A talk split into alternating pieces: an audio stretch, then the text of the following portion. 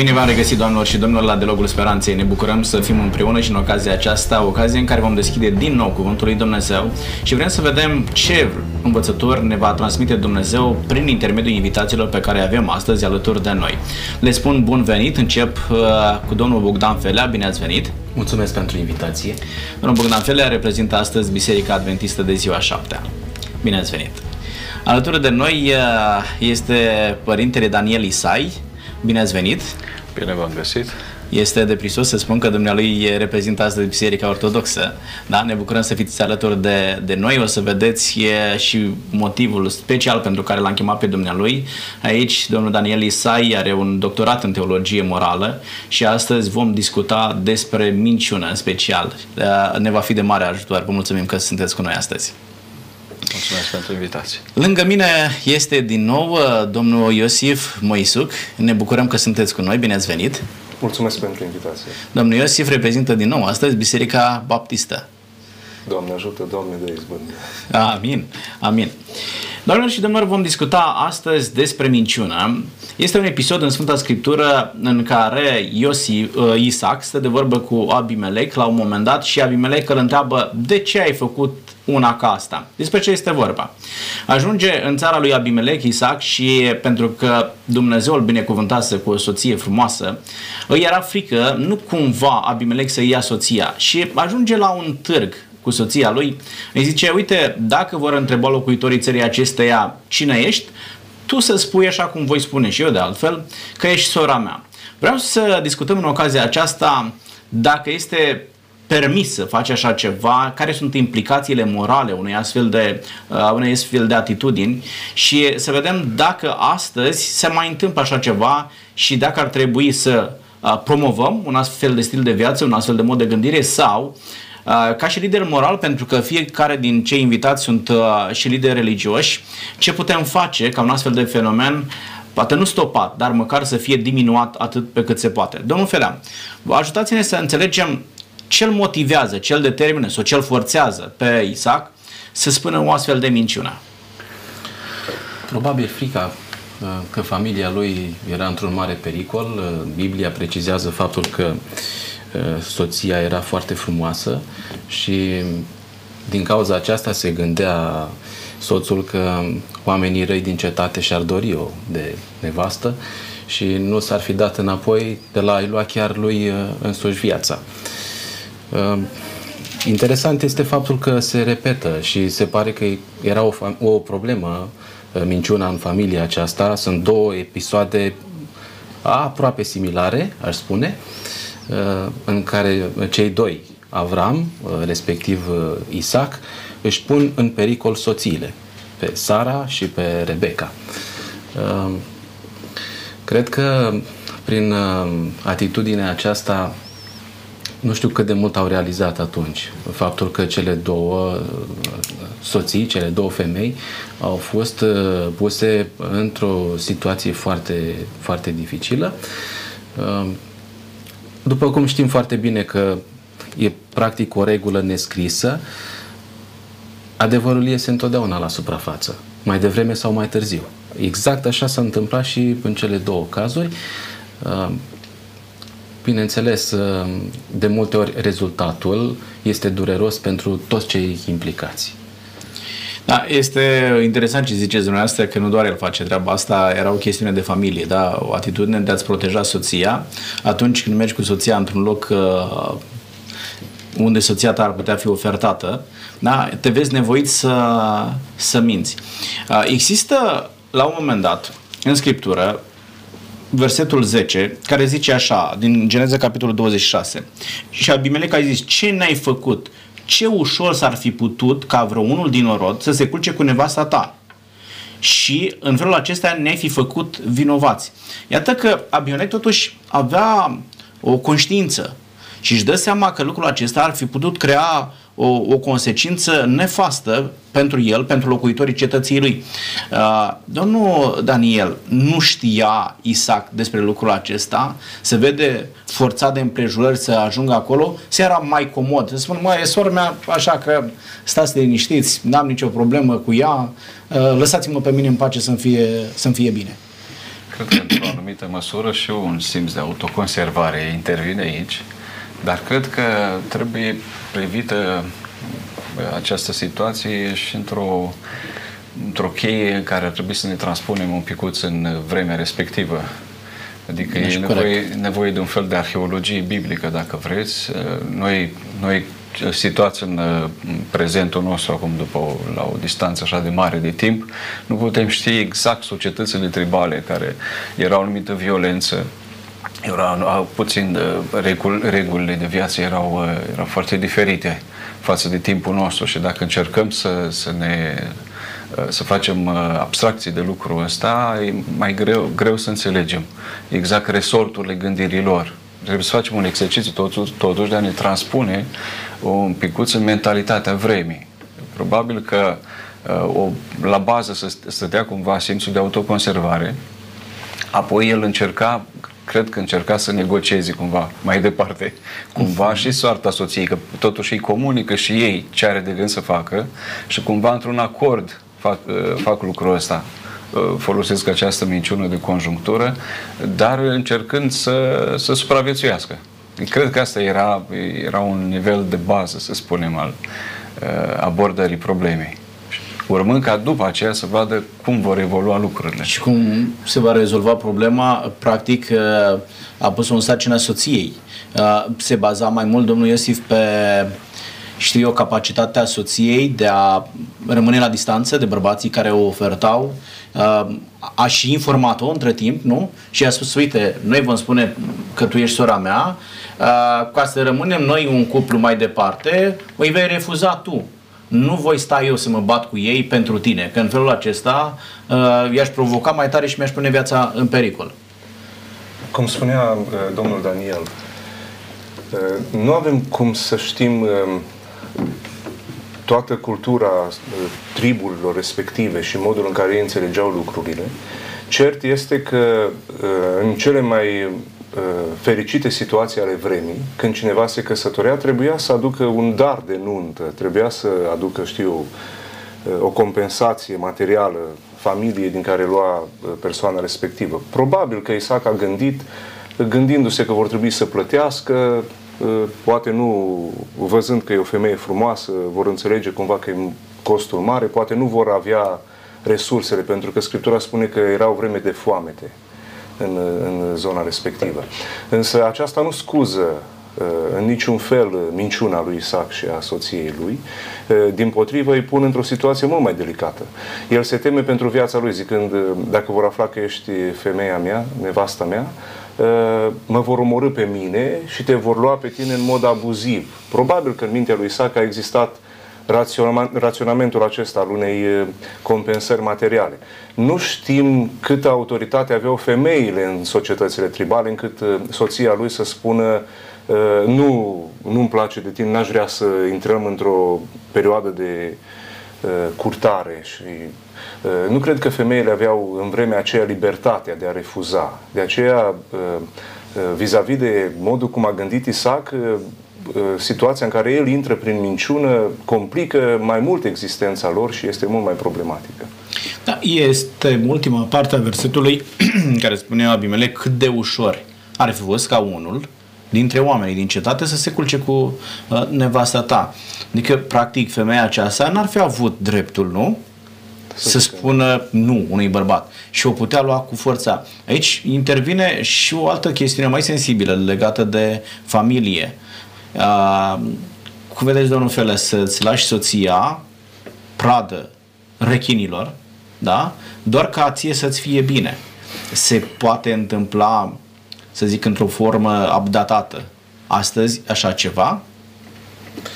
Uh, Apare în Biblie ideea asta care s-a amintit mai devreme și anume statutul femeii în cultura respectivă și în timp ce vorbeați mă gândeam la uh, un alt caz și anume uh, Sodoma și Gomora.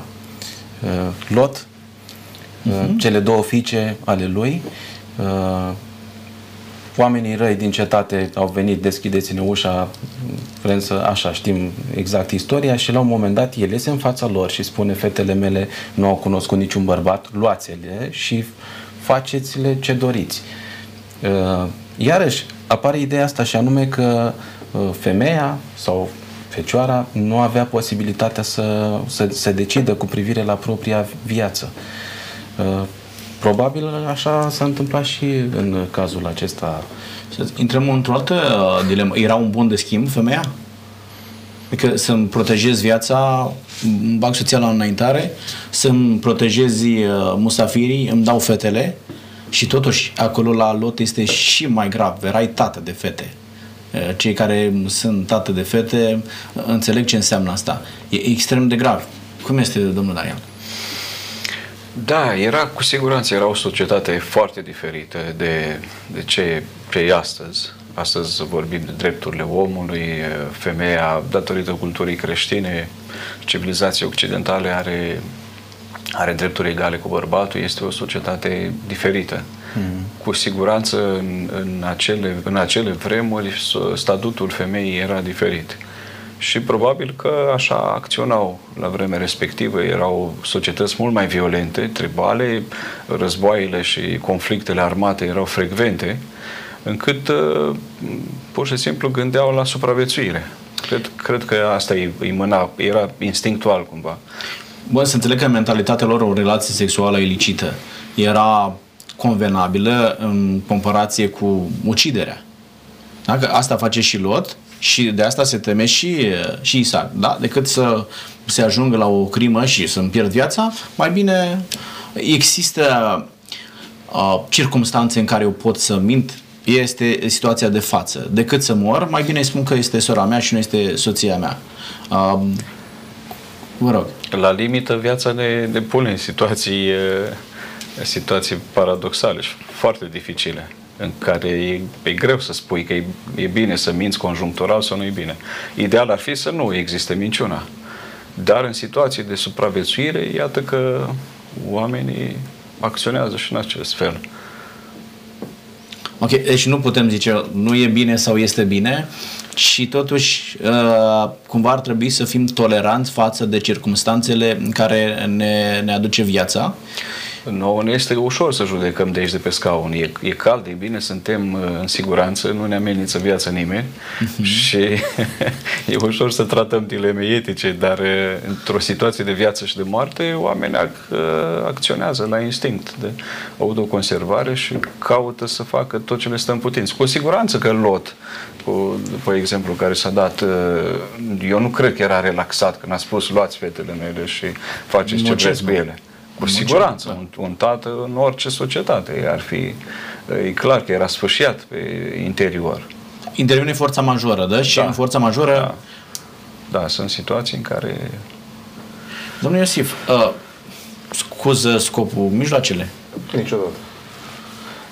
Pentru că vedem în Scripturi că în situația aceasta uh, Isaac este mustrat de un păgân e adevărat, era conducătorul, împăratul filistenilor, zice aici pasajul, și îl vede pe Isaac într-o zi jucându-se cu, cu soția lui, cu, cu Rebecca, și îi vede cum se joacă și zice, băi, voi sigur nu sunteți frate și soră, voi sunteți soț, soț și soție. Și atunci îl cheamă pe Isaac și spune ce ne-ai făcut. De unde pornirea aceasta? Tocmai din acest uh, sentiment Uh, vocea conștiinței pe care Dumnezeu a așezat în fiecare om, atunci când se întâmplă o nedreptate sau atunci când este rostită o minciună, în noi Dumnezeu a pus această voce care ne îndrumă Uh, uneori foarte clar, alteori uh, puțin încețoșat și avem nevoie de adevărul revelat al Sfintelor Scripturi, dar ne îndrumă să vedem deosebirea dintre bine și rău. Și în cele din urmă, pasajul acesta, în pasajul acesta, Isaac este condamnat pentru minciuna lui. Uh, nu, nu îi se găsește nicio scuză te-ai temut de moarte. Păi asta nu e scuză, de ai mințit, minciuna este dată pe față și nu există circumstanțe în care uh, să putem justifica minciuna. Uh, ne putem pune întrebarea de ce a mințit și putem vedea în Scripturi că uh, pasajul se vorbește, era frică, poate societățile respective erau mult mai poate erau necunoscute pentru el sau poate într-adevăr auzise, ăștia sunt oameni cruzi. Dar în cele din urmă, adevărul este că în, în viața lui Isaac El a mințit și a știut lucrul acesta de la bun început că nu este bine ceea ce face el. Chiar dacă îi putem oferi uh, circumstanțe, atunci când vrem să justificăm acțiunile lui, noi vorbim despre valori, despre bine și rău. Și când vorbim despre motivații, da, frică sau alte motivații, dar când uh, scoatem uh, motivațiile și vrem să dăm un răspuns uh, vis-a-vis de valori, întotdeauna în Scripturi minciuna este condamnată. E adevărat că uneori sunt situații greu de explicat, dar ele în cele din urmă se explică, dar minciuna este condamnată. Niciodată nu putem spune în situația asta se acceptă minciuna. Uh, haideți să vă provoc o chestiune care poate trece de... Dar e o situație cumva similară. Uh, la un moment dat ajung două iscoade, da? La o, într-o țară străină ca să vadă dacă o pot cuceri sau nu o pot cuceri, da? Și o femeie cumva obișnuită cu un astfel de mod de viață, să spună nu e așa, e altfel. Da, era femeia obișnuită, era să mintă. Și ca să salveze pe cele două iscoade, în momentul în care vin urmăritorii, îi zic, mă, nu au luat-o pe aici, au plecat pe altă parte. Și, domnul Fela, sunteți la rând. O ia Pavel pe femeia aceasta care minte și o așează unde probabil niciunul dintre noi n-am fi așezat-o. O așează în Evrei 11, în lista eroilor credinței. Ce să înțeleg din situația aceasta? Era acceptat o astfel de minciună pentru că cele două iscoade făceau parte din poporul lui Dumnezeu, erau oameni care uh, slujeau unei cauze a lui Dumnezeu. Vă rog. Nu doar Rahav apare în lista eroilor credinței din evrei. Sunt și, alt nume, sunt și alte nume acolo. Și știți ce uh, mă fascinează la Cartea Sfântă, la, uh, la Biblie, este faptul că prezintă cu acuratețe faptele oamenilor. Da. Cu plusurile și cu minusurile lor. Cu greșelile lor și uh, dacă, dacă ar fi fost o viață perfectă din punct de vedere moral, atunci probabil că noi ne-am fi depărtat puțin și am fi spus noi, noi oricum nu putem să, ajung, să ajungem aici. Uh, doar oamenii care au un anumit uh, statut, ajung la un anumit nivel, pot fi oamenii lui Dumnezeu.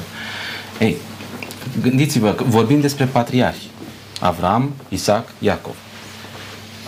Și Când, dacă îi scuturi pe toți, niciunul nu are loc pe dacă, acolo. Dacă stăm așa să-i analizăm, să-i luăm la mărunțit, niciunul n-ar trebui, n-ar trece testul. Nici chiar Moise, care la un moment dat aproape, aproape de țară și s-a enervat, a, a lovit și Dumnezeu l-a mustrat, deși Biblia spune despre el că este cel mai, sau a fost cel mai blând om de pe fața pământului. Dacă vorbim despre David, iarăși numai că rostim numele acesta, probabil că ne gândim la uh, Batșeba și relația alte, cu Batșeba. Și Urie și Minciună, mai furt. Crimă. Și, și totuși, om după inima lui Dumnezeu. Dumnezeu. Uh, pentru mine, ca om, o greșeală poate să fie o catastrofă sau o minciună pe care o rostesc. Pentru Dumnezeu nu este o catastrofă, ci poate să fie Uh, momentul în care își arată măreția față de mine prin faptul că e dispus să mă ierte și să mă așeze chiar acolo unde nu merit. Nașteți dileme morale prin ce spuneți, da? Adică uh, suntem noi cumva mai afectați de minciună sau ni se pare nouă mai gravă minciună decât îi pare lui Dumnezeu. Dacă e o catastrofă, pentru Dumnezeu nu e o catastrofă, dar pentru mine este. Da, e, e foarte greu să pătrunzi caracterul lui Dumnezeu și să-l și înțelegi. Da? Dar, în același timp, Uh, haideți să ne întoarcem la, la Isaac și Abimelec. Spunea domnul Felea mai la început că e o chestiune de familie. Ziceți, domnul Daniel, se învață minciuna în familie sau noi ne naștem așa cu o deprindere să, să mințim? E bineînțeles că în familie nu se, nu se învață așa ceva. Uh, nu știu, cred că sunt, sunt lucruri care țin de atmosfera socială, de oamenii cu care ne înconjurăm, spunem cu cine ești prieten ca să spun cine ești, sunt, uh, sunt lucruri care, în mod normal, în familie ar trebui să fie o școală a virtuții, o școală, Correct. o școală în care copilul, în primii șapte ani din, din viață, să deprinde lucrurile frumoase, uh, valorile creștine și să aibă o, o conduită. Acum depinde foarte mult de mediul social în care, în care crește fiecare. Dar legat de învățat, în momentul în care îi zice mama, uite, știi ceva, dacă mănânci, uh, tot să crești cel mai mare băiat.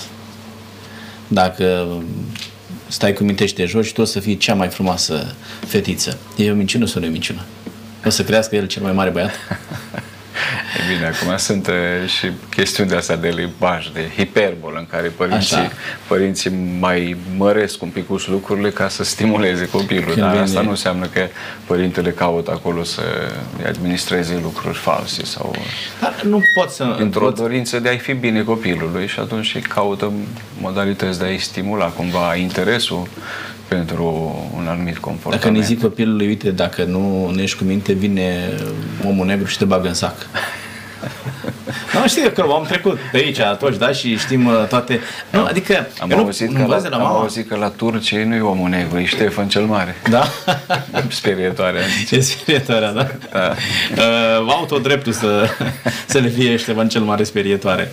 Da, de asta zic, uh, poate fi învățată minciuna, că Isaac vede în familie că s-a mai întâmplat, da? Și Avram făcuse uh, o astfel de chestiune. Și el a zis, bă, nu-i nevastă mea, e sora mea, uh, a scăpat, a zis, bă, dacă a scăpat tata, scăp și eu.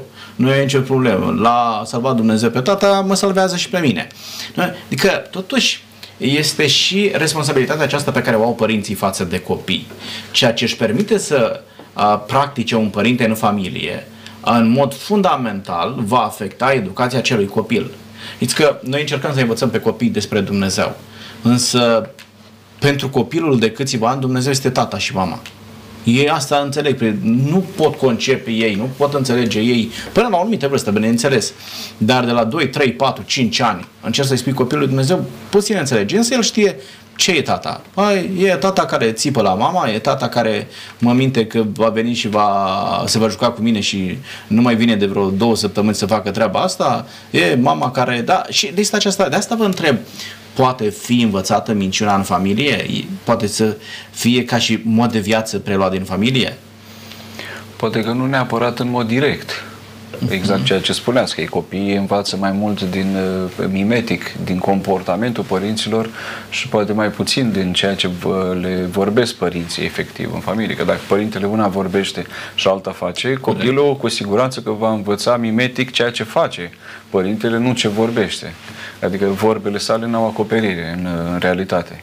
Și atunci e posibil ca indirect, indirect să apară în familie, vrând nevrând, uh, un comportament dintre acesta care să nu fie tocmai conform cu spiritul creștin, cu valorile creștine, cu anumite virtuți pe care, despre care vorbim. Domnul Iosif, uh, de multe ori mi-ați spus dumneavoastră că aveți întâlnire cu studenții, aveți întâlnire cu tinerii.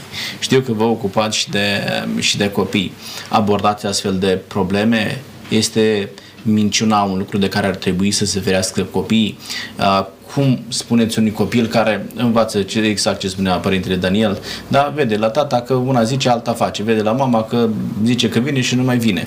Și uh, vine puștul și zice, da, pastore, da, uite, vezi și mama face la fel, tata face la fel și când văd că nu au pățit nimic. Eu de ce n-aș face treaba asta? Ce ziceți unui astfel de copil? Noi avem uh, părinți firești, fizici, din care ne naștem pe acest pământ, dar noi avem și un tată uh, care ne-a creat, Dumnezeul nostru. Și uh, noi suntem creația mâinii Lui, iar unor asemenea copii care au crescut în, într-un mediu în care au putut vedea binele și răul, pentru că noi trăim într-o lume în care există o luptă între bine și rău. Răul încă n-a stăpânit lumea asta și în, în nicio familie nu există numai rău și numai minciuni și copiii nu, nu pot uh, auzi vocea lui Dumnezeu. În lumea aceasta există o luptă între bine și rău. Asta nu înseamnă că părinții vreunea dintre noi sau a celor care ne ascultă sunt perfecți și n-au greșeală. Dar asta înseamnă că noi trăim cu nădejdea slavei, în nădejdea gloriei din lumea aceasta în împărăția Tatălui Ceresc, iar dreptatul, dreptarul după care judecăm uh, binele și răul, minciuna și adevărul, uh, uh, modul drept în care părinții au trăit sau părțile de greșeală pe care le-am văzut în viața lor este cuvântul lui Dumnezeu. De aceea noi judecăm uh, și încercăm să învățăm din toate acestea, punând uh, cuvântul lui Dumnezeu ca o lumină în lumea în care noi trăim. Aș vrea să revin un pic la uh, exemplu cu Rahav. Rahav, într-adevăr, în istoria din Vechiul Testament, ascunde niște iscoade, este întrebată și ea zice, nu știu de unde sunt, au plecat pe drumul cu tare, cei trimiși de împărat se duc și caută, dar când în Noul Testament este adusă femeia aceasta și pusă în Evrei, capitolul 11, Galeria Eroilor Credinței, cum o numim noi, nu pentru motivul minciunii este ea pusă în galeria aceasta. Dacă ne uităm în Evrei, capitolul 11, versetul 30 și 1, ni se spune, prin credință n-a pierit curva Rahav împreună cu cei răzvrătiți, pentru că găzduise scoadele cu bunăvoință. Adică ea i-a primit pe acești oameni, care erau dintr-un popor străin, a auzit despre Dumnezeul acestui popor și zice, am auzit despre voi, știm că Dumnezeul vostru va judeca cetatea noastră, și eu vă primesc cu bunăvoință. Și a face lucrul acesta prin credință. Însă nu ni se spune pentru că a mințit și pentru că nu exista o altă soluție a lui Dumnezeu decât minciuna acestei femei, atunci de asta a pus-o Dumnezeu în, în poziția aceasta foarte înaltă, încât și astăzi citim, ci din pricina credinței ei, ea este așezată în rândul bărbaților și femeilor uh, din Evrei, capitolul 11. Să nu uh, gândim vreodată că Dumnezeu are nevoie de minciuna vreunea dintre noi ca să-și împlinească planurile. Minciuna este întotdeauna condamnată. Cu privire la David, David și-a mărturisit vina păcatului și de aceea a rămas un om după inima lui Dumnezeu. David, dacă nu-și mărturisea vina păcatului și rămânea cu minciuna, crima, curvia pe care a făcut-o, David, fără mărturisirea păcatelor, n-ar fi ajuns niciodată să rămână în această postură înaltă de om după inima lui Dumnezeu. Da, greșim. Pe paginile Sfintelor Scripturii vedem pe mulți care au păcătuit, mințit, lucruri care ne îngrozesc astăzi. Dar în același timp, în viața celor mai mulți dintre ei, vedem o pocăință reală. Vedem o mărturisire a păcatelor. Vedem că oamenii ăștia au momentul în care într-adevăr se opresc și spun ce am făcut e greșit. Însă în familii, de foarte puține ori se întâmplă ca mama și tata să zică am mințit, te rog iartă-mă. Ar fi important ca în familiile noastre, când greșim sau când copiii văd că facem tot felul de păcate, să vadă la noi și pocăința pe care a avut-o David. Să vadă la noi și mărturisirea păcatelor înaintea lui Dumnezeu. Copiii să învețe de la noi, da, suntem oameni, supuși căderii. Suntem în lumea aceasta născuți în păcat, dar noi ne-am întors la Dumnezeu. Deci ce ziceți dumneavoastră că e un păcat minciuna? Este. Da, este un păcat. Cu siguranță. Dar, în același timp, putem depăși situația aceasta, putem realiza că este un lucru care ne afectează uh, viața și există întoarcere la Dumnezeu, cât se poate de normal. Exact. Uh, mă duc la dumneavoastră, spuneți-mi, domnul Daniel, cum poate ajunge un om?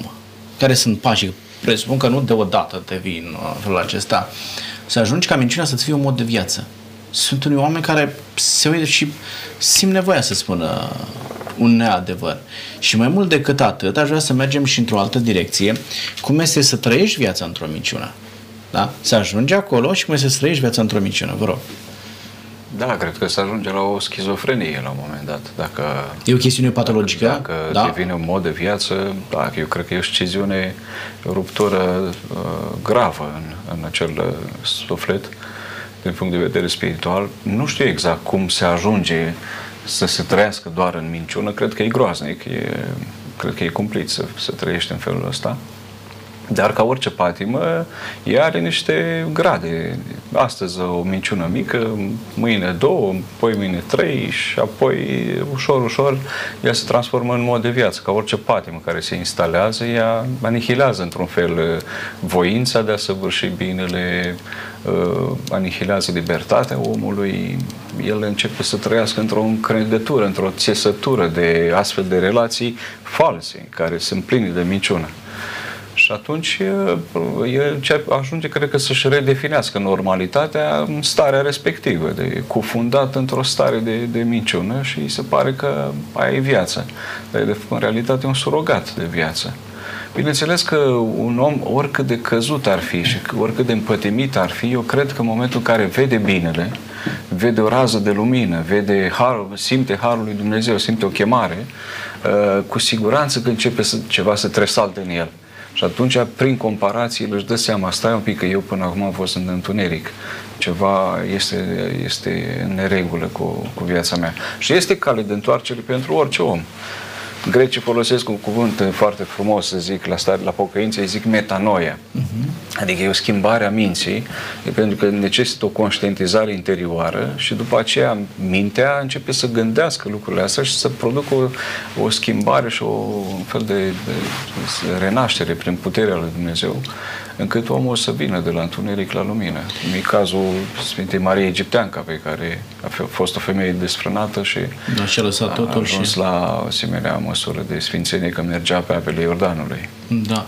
A, mi-aduc aminte de ce spune Eclesiast, capitolul 3, versetul 11. Dumnezeu a făcut orice lucru frumos la vremea Lui și a pus în mintea lor gândul veșniciei.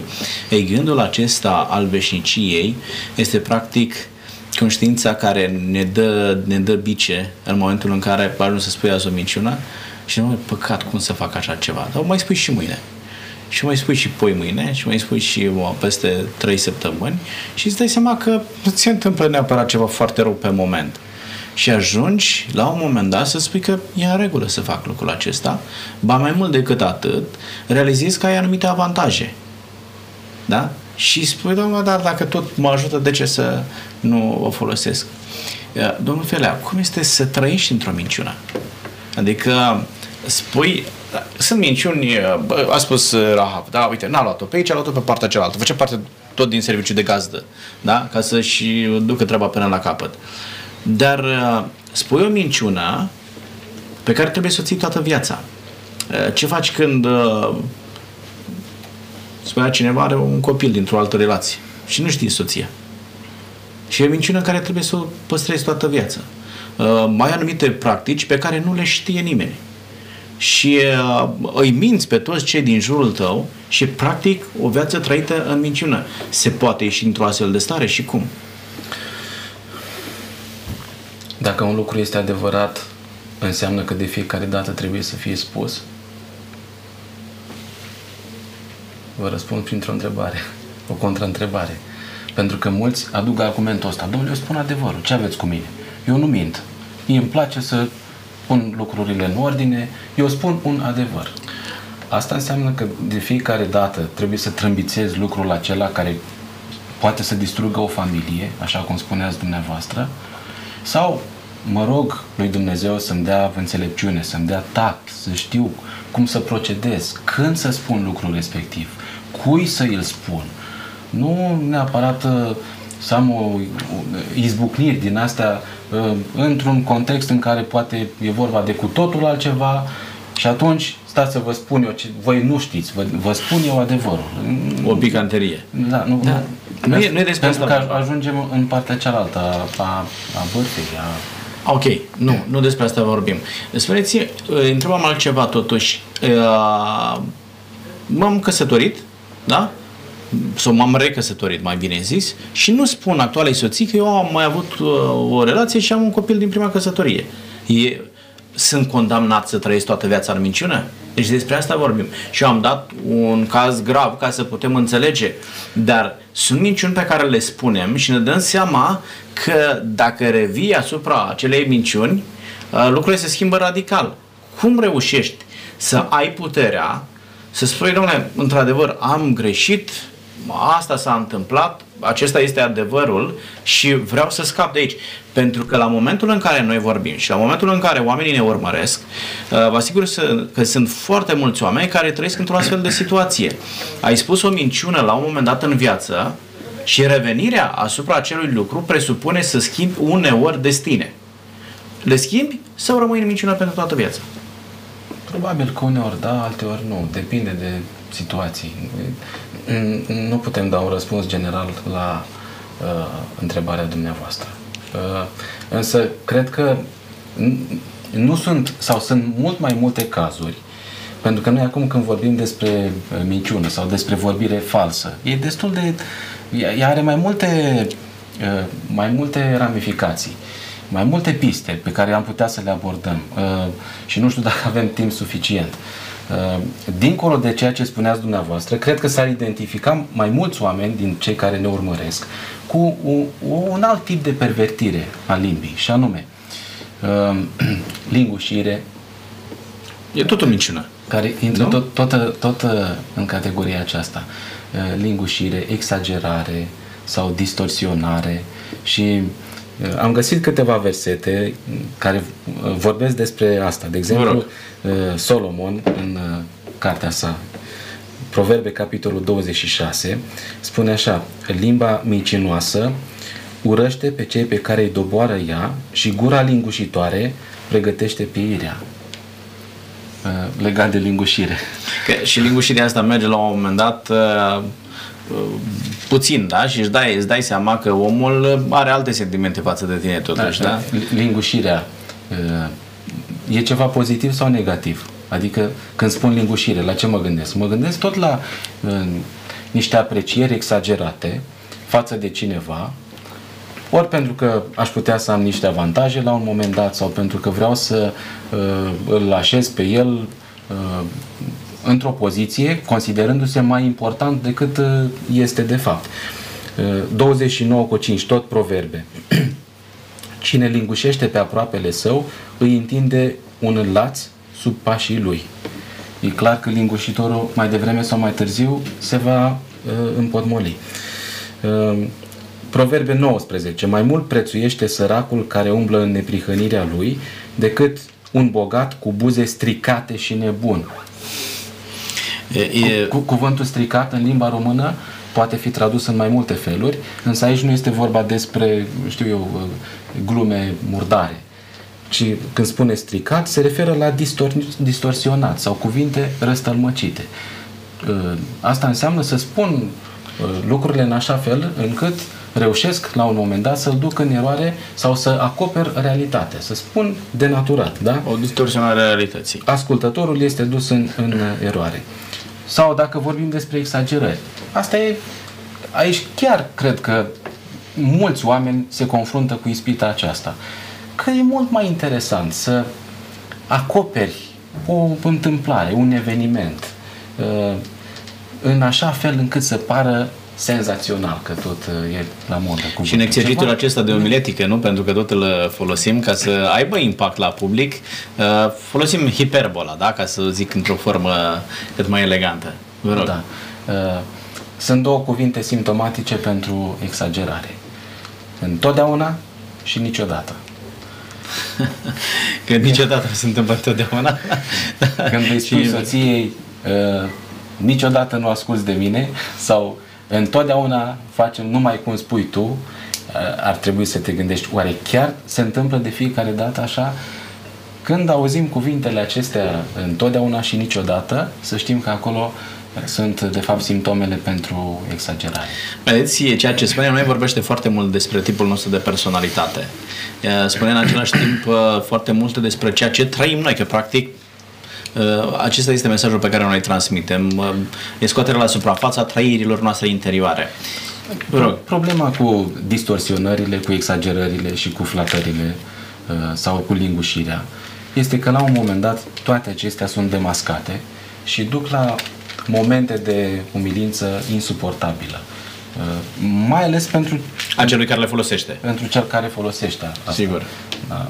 Uh, Cred că există o, o vorbă sau o expresie. Nu-l asculta pe ăsta pentru că el minte și atunci când respiră și atunci când tace, tot. Uh, Prin omitere, nu? Da, Minte deci- prin omitere. uh, un om mincinos are, o, are un caracter, uh, afișează un anumit caracter și uh, e de dorit să nu te însoțești prea mult cu el pentru că s-ar putea să fie spre paguba ta. Cred că ceea ce spunea domnul Iosif uh, este o realitate din Sfânta Scriptură.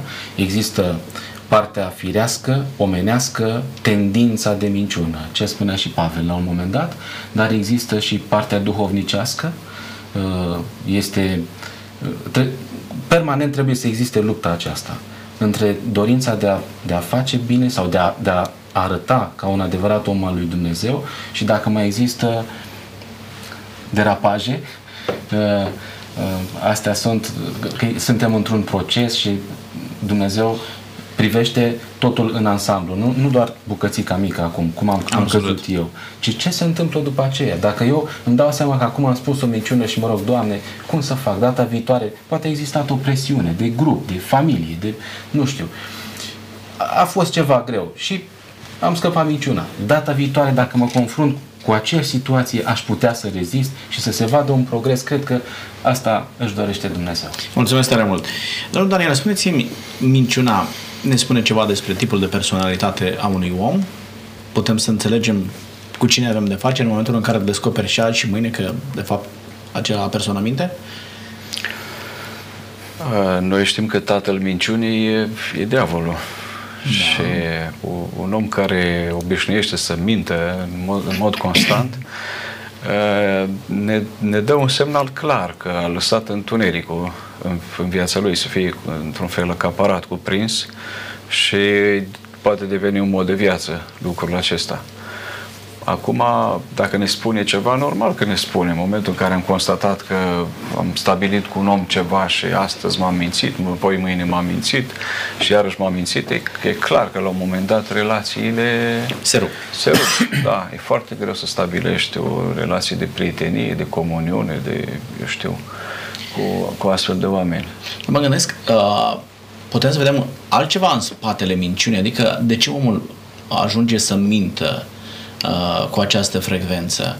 Uh, putem să vorbim, știu eu, de anumite complexe pe care le trăiește omul și încearcă să le uh, depășească prin minciună, poate chiar anumite traume prin care omul trece și încearcă să le ascundă, descoperă minciuna și altceva, adică să nu mă opresc doar, nu mai minte.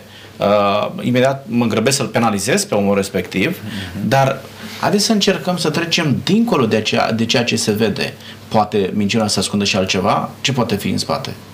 Bineînțeles că cel puțin din, de, din punctul de vedere al, al bisericii și relația cu Dumnezeu. Dumnezeu nu vrea moartea păcătos, păcătosului, right. ci să se întoarcă și să fie viu. Adică noi privim în perspectiva asta că trebuie să căutăm să-l ajutăm să depășească starea respectivă, să întindem o mână, să nu-l abandonăm dacă îl, îl vedem în, în starea respectivă. Aici intervine dificultatea, cum uh, întindem mâna și în ce măsură el va răspunde la dorința noastră de a-l ajuta sau poate să măcar să-i semnalăm, să-l facem să conștientizeze starea, starea în care se află. Și bineînțeles că s-ar putea să fie și unele complexe ale oamenilor. Poate uneori o anumită persoană accede într-un mediu social, eu știu, mai elevat, oameni educați. Și acel om n-a avut parte și el în familia lui, n-a, avut, n-a apucat să facă studii sau și simte un complex așa și atunci începe și el să minte, spune că are și el nu știu ce poziție socială, e manager pe la o firmă și poate el nu-i, nu-i nimic din toate astea și minte numai așa de, de, de dorința de a, de a fi și el acceptat. Mm-hmm. E posibil să acționeze și anumite complexe. Mă gândesc la cei mici, câte minciuni spun doar pentru a fi acceptați în cercul de prieteni. Da, da, da ce da. face tatăl meu, ce am eu acasă, ce jucării mi-a luat mama și așa mai departe, doar, doar a fi acceptați exact ce spuneați. Vă dau, vă dau un da. exemplu, băiatul meu la, la liceu în Iași, la un moment dat îmi zice că ar vrea să-și comande și el o pereche de Adidas de pe un site american, că colegii lui toți au câte 4-5 perechi de papuși de ea. Și zic, dar de ce trebuie să dai atât de mulți bani numai ca să fie... Păi nu, că sunt branduri aici în, în oraș de, de marca respectivă, dar uh, nu sunt originali original ca cei din America. Deci el, copilul, simțea presiunea grupului social care au bani, își permită anumite lucruri de firmă, branduri și simțea o, o stare de asta, de presiune, că nu are și el măcar o pereche de papuși dintre ei ca să, să poată să fie integrat cumva social. Aici, aici e clar să... că apar dificultățile, Sigur presiunii da. mediului social. Aici voiam să ajung, domnul Iosif, care sunt consecințele minciunii? Adică spui azi, spui mâine, da, unde te aduce minciuna totuși? Te transformă ca și om, ca și tip de personalitate minciuna? Discuția noastră e foarte interesantă și uh, sunt atâtea lucruri la care aș putea să adaug și eu. Uh, Cât mai dar, uh, scurt, dar vis-a-vis de întrebarea dumneavoastră, este uh, învățătura Sfintelor Scripturi că minciuna are consecințe grave. Eh, după cum spunea eh, preotul Daniel, eh, în Scripturi, în Evanghelia după Ioan, în capitolul 8, Mântuitorul când vorbește cu cei care îl bat jocoresc și nu-i primesc cuvântul, zice voi sunteți fii ai satanei, care este tatăl minciunii. Însă când ne uităm în Scripturi, vedem acest cuvânt, că Dumnezeu este Dumnezeul adevărului, în care există lumină și căruia este imposibil să mintă. Și avem aceste versete din Tit, capitolul 1, versetul 2 sau Evrei 6 cu 18, unde ni se spune că Dumnezeu nu poate minți, Dumnezeu este adevărul absolut, El nu poate minți. Însă, în același timp, acest Dumnezeu va judeca minciuna. Ni se spune în Cartea Proverbelor șase lucruri, ba chiar șapte urăște Domnul și printre ele este minciuna. Apoi în Cartea Apocalipsei ne se vorbește cum la judecata finală cei care au iubit minciuna, care au mințit, care nu s-au lepădat de minciună, vor avea parte de judecata lui Dumnezeu. Și consecințele sunt grave. Însă vis-a-vis de subiectul de, de mai înainte, dacă nu poți spune adevărul, cum spuneați dumneavoastră, că căsătorit, ai un copil de dinainte și cum acționezi, trăiești în minciună, eh, dilemele acestea și le pun cei care s-au întors la Dumnezeu. Cei care n-au frică de Dumnezeu nici nu-și pun dilemele astea. Am copii, mint toată viața în continuare, nu e nicio problemă. Dar pentru un om care poate ne ascultă și zice, m-am întors la Dumnezeu, dar viața mea din trecut e problematică, eu cum răspund? Eh, dacă nu poți spune adevărul, măcar nu minți. Eh, dacă nu ajungi într-o situație în care trebuie să te explici înaintea soției, eh, poți evita răspunsul. De exemplu, avem situația din 1 Samuel 16, când Dumnezeu îl trimite pe Samuel și zice, l-am lepădat pe împărat, pe Saul, unge-l acum pe David împărat. Și Samuel zice, Doamne, dacă află Saul, mă omoară. Și Dumnezeu ce zice? Zice, dar Saul nu trebuie să știe de ce te duci tu. Tu zici că te duci să aduci o jertfă Domnului în localitatea în care este familia lui David, Isai, Ișai. Și am putea spune, uite, Dumnezeu nu învață să minte. Nu. Dumnezeu îi spune, eu sunt autoritatea supremă, da? nu toate lucrurile trebuie să le spui lui Saul, că nu el Dumnezeu, el este un împărat așezat de, de e, e vorba de un raport pe care ar fi trebuit exact. să-l dea lui Saul și, atunci, și zice, nu e, Saul zice, m-am dus și am făcut jertfa, n-am mințit, și pe lângă jertfa asta, el așteaptă ca Dumnezeu să-i confirme cine este împăratul. Sunt așa situații în viață când poți, într-adevăr, să... De exemplu, noi suntem sub uh, protecția confidențialității. Dacă vine cineva la mine ca preot și îmi spune am ceva de mărturisit, eu zic sunt doar câteva situații în care mărturia ta, eu te duc înaintea poliției. Dacă ai ucis un om, eu sunt obligat prin lege să mă duc. Deci nu merg cu păcatul ăsta împreună cu tine în mormânt. Dar uh, Înțelegeți? Da, mulțumesc tare mult. Grave. Ne apropiem de încheiere. Mulțumesc pentru intervenția dumneavoastră. Două scurte intervenții de la următorii invitați. Spuneți-mi, ne scurt, este minciuna doar o greșeală sau este un păcat? Este un păcat, cu siguranță, că aduce o alterare gravă sufletului. Și atâta timp cât îl numim și pe, pe diavol, satana, tatăl minciunii, e, e clar că e de dorit să fie cu totul invitată. Sunteți de acord cu toții? Adică să plecăm cu aceeași idee și oamenii trebuie să înțeleagă minciuna nu e o greșeală care poate fi remediată de pe o zi pe alta, ci un păcat, un păcat care ne afectează întreaga personalitate, aduce consecințe și în comportamentul nostru, da? poate să genereze un comportament deviant și lucrul acesta strică relațiile cu cei din jur și în mod special relația cu Dumnezeu. Domnul Felea? Și are consecințe veșnice, nu doar pentru pământul acesta. A, sigur că da, sigur că da, păcatul are consecințe veșnice și mai ales dacă noi nu găsim resurse cu ajutorul lui Dumnezeu să ne debarasăm da, de acest mod de viață. Am văzut mai multe personaje care au recurs la o astfel de, de strategie de a spune minciuni, dar uh, oamenii aceștia au înțeles la întâlnirea lor cu Dumnezeu trebuie să mă debarasez de păcatul acesta. Uh, ultima întrebare pentru noastră, domnul Felea. Uh, vor intra oamenii care spun minciuni în împărăția lui Dumnezeu sau nu. Și vreau să spuneți uh, ce spuneți dumneavoastră iermuriașilor la biserică. Oamenii care spun minciuni, intră în împărăția lui Dumnezeu sau nu? Le spun ce le spune Dumnezeu. De aceea lăsați-vă de minciună, fiecare din voi să spună aproape lui său adevărul, pentru că suntem mădulare unii altora. Asta le spune Dumnezeu, nu eu. În uh, Efeseni 4 cu 25 și în Coloseni 3 cu 9, nu vă mințiți unii pe alții, întrucât v-ați dezbrăcat de omul cel vechi cu faptele lui și v-ați îmbrăcat cu omul cel nou, care se înnoiește spre cunoștință după chipul celui ce l-a făcut. Mulțumesc! Uh, înțeleg din ce spuneați dumneavoastră că în împărăția lui Dumnezeu nu vor intra oameni care să încă să mai aibă deprinderea aceasta de a minți. Una este să fie un accident, da? Una este să ajungi într-o situație de forță majoră și alta este să ai un mod de viață de a minți. Și mai mult decât atât, cred că în Împărăția lui Dumnezeu vor intra acei oameni care își asumă să spună adevărul chiar cu prețul vieții. Vă mulțumesc fiecare dintre dumneavoastră pentru prezența în studio și mă bucur pentru fiecare răspuns pe care ne l-ați dat și ajută pe telespectatorii noștri să poată înțelege cât de gravă este minciuna și cât de important este să trăim o viață în adevăr. Vă mulțumesc tare mult! Doamnelor și domnilor, iată-ne la finalul acestei emisiuni. Timpul a fugit foarte repede astăzi, ne-a mințit timpul astăzi și n-am mai avut suficient uh, timp la dispoziție să vă spunem tot ce puteam să vă spunem. Însă, vreau să rămâneți cu ideea aceasta. Spune cuvântul lui Dumnezeu, Ioan, capitolul 8, versetul 32, veți cunoaște adevărul și adevărul vă face slobos. Dacă vreți să trăiți liberi în lumea aceasta, asumați-vă adevărul. Oricât de dulce ar fi, oricât de dulce ar fi minciuna, nu duce decât la moarte. În împărăția lui Dumnezeu vor intra oameni care își asumă să spună adevărul chiar cu prețul vieții. Până data viitoare, Dumnezeu cu noi. La revedere!